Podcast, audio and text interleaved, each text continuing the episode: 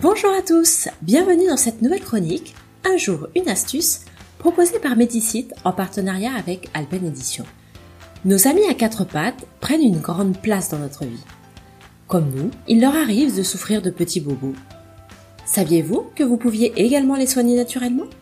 En effet, si les médications chimiques peuvent dans certains cas avoir une utilité, voire être nécessaires, il est toujours important d'en limiter l'usage. Aujourd'hui, il existe donc des alternatives douces et naturelles, que ce soit en aromathérapie ou phytothérapie. En revanche, attention, une précaution de base, ne jamais appliquer une huile essentielle pure. C'est primordial. C'est vrai pour le chien et surtout pour le chat qui est très sensible. Les huiles essentielles doivent impérativement être diluées ou dispersées et respecter toujours les doses prescrites. Alors avec l'été, nos amis les bêtes peuvent se faire piquer elles aussi. Pour soulager une piqûre d'insecte, voici le remède. Si le dard de l'insecte est visible, retirez-le délicatement avec une petite pince à épiler propre. Puis appliquez sur la piqûre une compresse froide.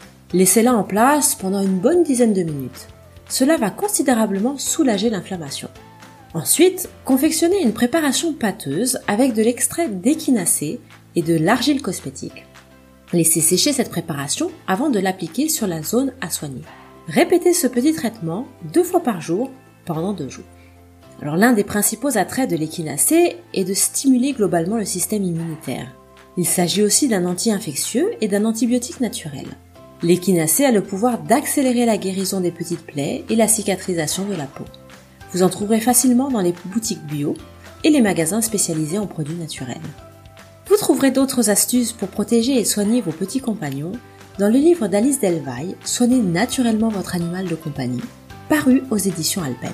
Quant à moi, je vous donne rendez-vous demain pour une nouvelle astuce.